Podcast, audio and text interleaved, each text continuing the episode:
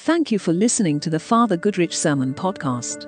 If you aren't subscribed, take a moment to subscribe now. We hope these sermons will give you insight and inspiration for wherever you are on your journey of faith. Now, this episode's message.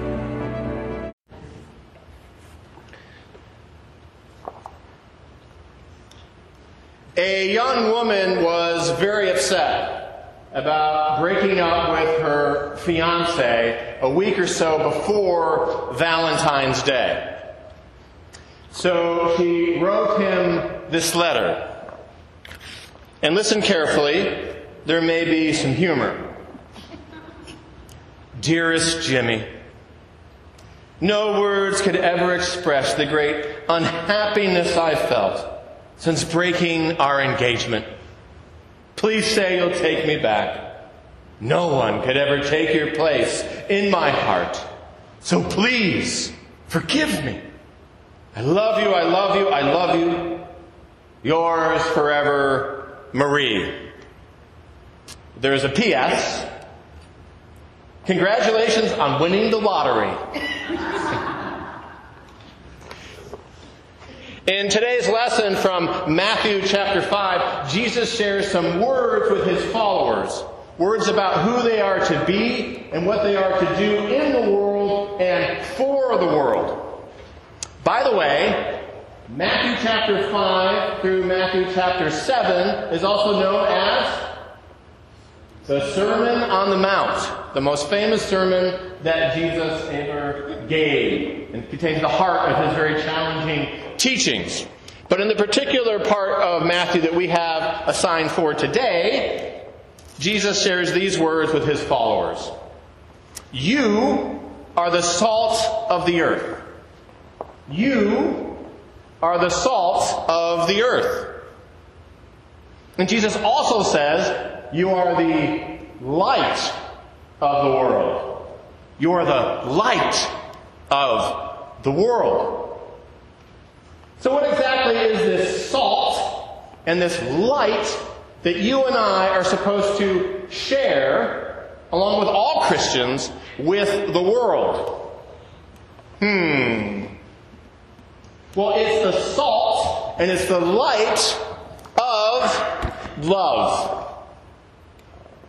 And a particular Christian understanding of love. This Jesus like love, this selfless love. In the New Testament Greek, this term is used agape love.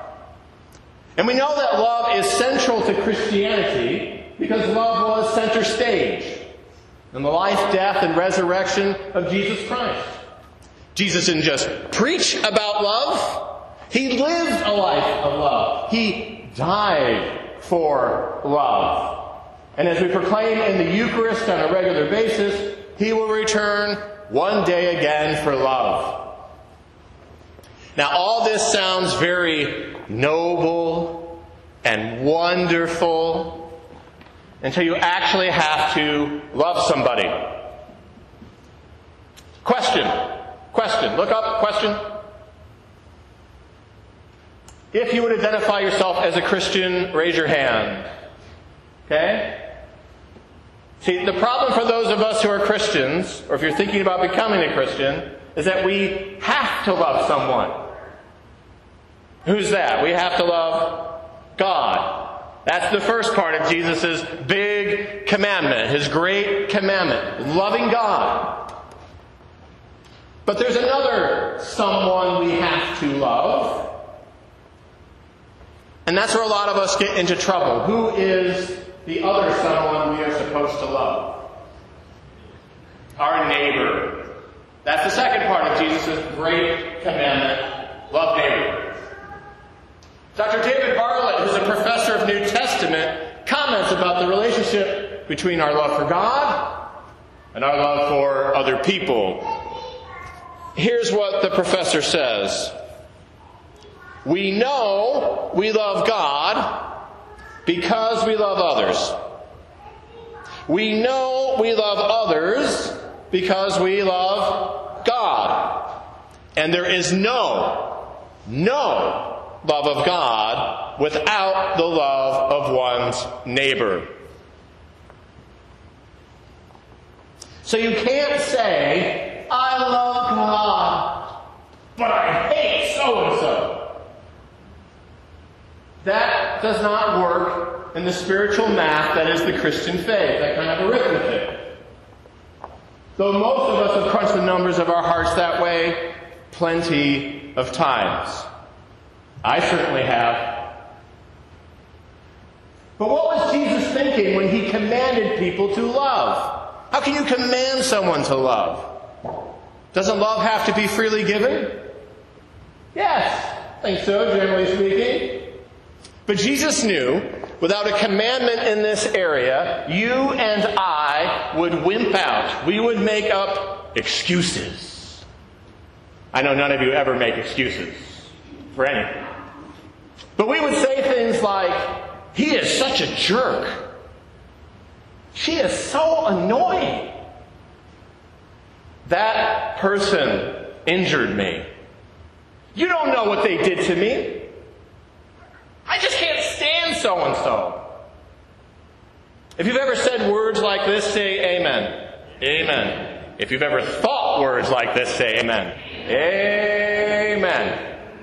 These words are often flying through our minds.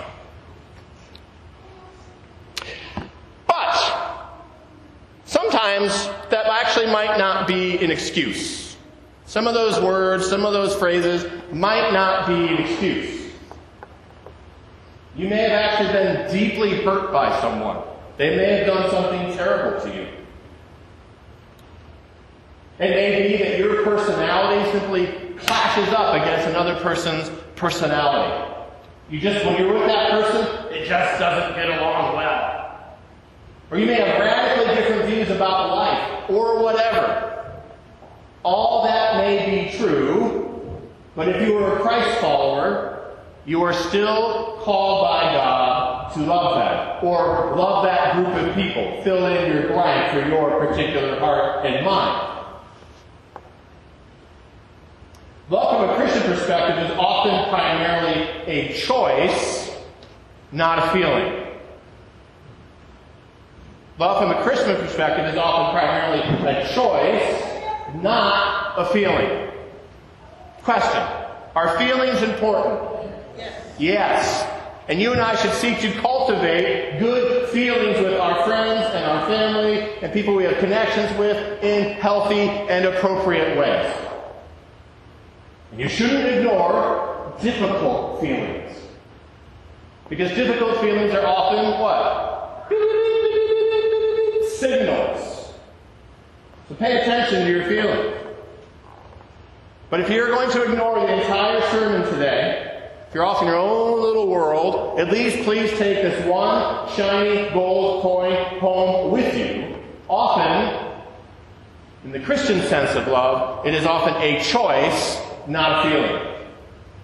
Choice, not a feeling. Let's say that together. Choice, not a feeling. And it's a choice you and I can only consistently make with God's help. It's only a choice you and I can consistently make by receiving God's love. Without regularly receiving, without regularly having God's love splashing into our hearts, into our minds, our ability to live this Jesus like love will short circuit and dry out. Christian love is choosing in each moment, in each decision, whether you're in the classroom, with the other kids in your class, whether at your workplace, whether you're friends. Christian love is choosing in each moment and each decision to live like Jesus did. True or false statement, you tell me whether it's true or whether it's false. There are many definitions of love in our society. True. Just watch some television tonight. But the Christian definition of love is Jesus. How he lived his life. How he gave his life. That's the definition of love for Christ followers. A lot of us raised our hands, so we've already signed up for that definition. That's our definition for love. For 20 centuries, it's been the definition of love, and it's our standard for love. Now you might be sitting there thinking, I object to that standard because I am not Jesus. Well, I bet your friends and family figured that out a long time ago. But that's the point. Jesus was and is God's Son. He doesn't need a commandment from God to love. Love naturally flows out from Him to others. In our human nature, is it always our human nature to love other people? No. No. Often our human nature tells us this love only the likable, hate the worst, and ignore the rest. Right? My human nature tells me that all the time, every day. But there is a secret, a secret to loving your neighbor. Do you want to, do you want to know what it is? I'm going to tell you anyway. I'm going to tell you anyway. You don't have to like your neighbor. You only have to love them. Liking is optional. Love is required. Liking is optional. Love is required. Let's say that together. Liking is optional. Love is required. What does it take to like somebody? It's often personal chemistry, shared interests, shared values, often similar life stage. That kind of makes us like a person, get along with them, connect. Well, none of that is required for Christian love to operate. You don't need shared values. You don't need shared ethnicity, culture. You don't need the same gender, same sexual identity, same politics. You don't need any of that for Christian love to operate. Zilch, none of it. That's all necessary for liking, perhaps.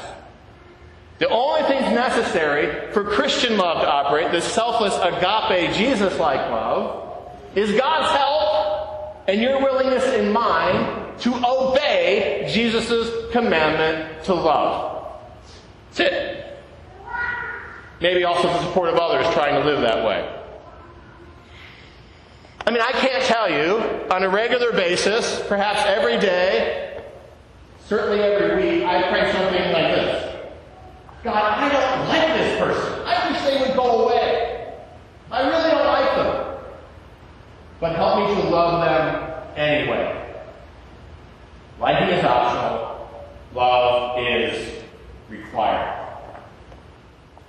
So let's uh, switch gears here a little bit and put on our helmets. Put on your imagination helmets. You can't see them. But some of us have them, some of us struggle with the imagination helmet deal. You know who you are who struggle with your imagination helmet.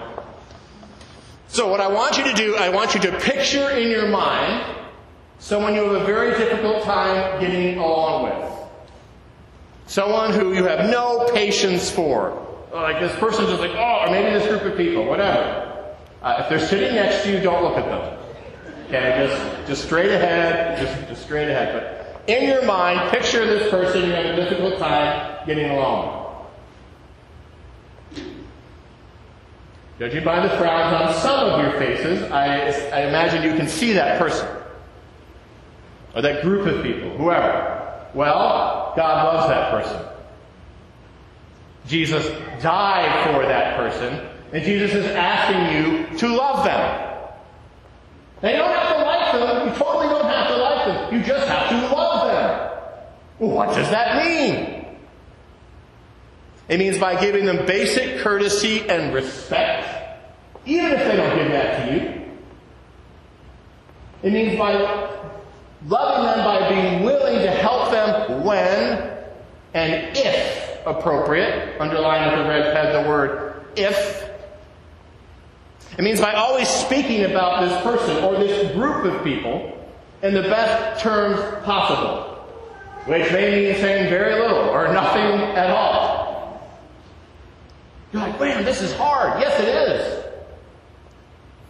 But we already said we're Christ followers, or at least we're thinking about it. And remember what Jesus says later on in the Sermon on the Mount. The same passage later on, he says this to his followers Love your enemies and pray for those who persecute you. Love your enemies and pray for those who persecute you. If you love those who love you, what reward do you have? Contemporary translation, big deal if you love people who love you. Yeah, that's hard to do. No, it's not. Exactly. Jack and Boone agree. It's like, big deal. Yes? So liking is optional, love is required. Let's say that together. Liking is optional, love is required. Turn to someone and say that one more time. So, that person who always gets you angry, that person who has a different politics, the person who has a different view on gay marriage, or gun control, or critical race theory, that man who hurt your reputation, that relative, and you know which relative I'm talking about, that former friend who betrayed you, that woman who's always putting you down, that former love interest, that annoying preacher at church, whoever they are and whatever they've done, you are called by God to love them. Loving God and loving others are the marks of the true Christian. We're not called to perfection. There's forgiveness, there's grace. But loving God and loving others are the marks of the true Christian. Loving God and loving others are a way to experience a bit of heaven on earth. Is loving others easy? No, sometimes it's extremely difficult. But with the help of God and the help we experience from God together, it is possible. So remember, liking is optional. Love is required. Amen. Father Goodrich here. I hope this message blessed you in some way. Remember, faith isn't limited to one hour a week. Faith is about our whole lives, everything we do, every day of the week. So, live well.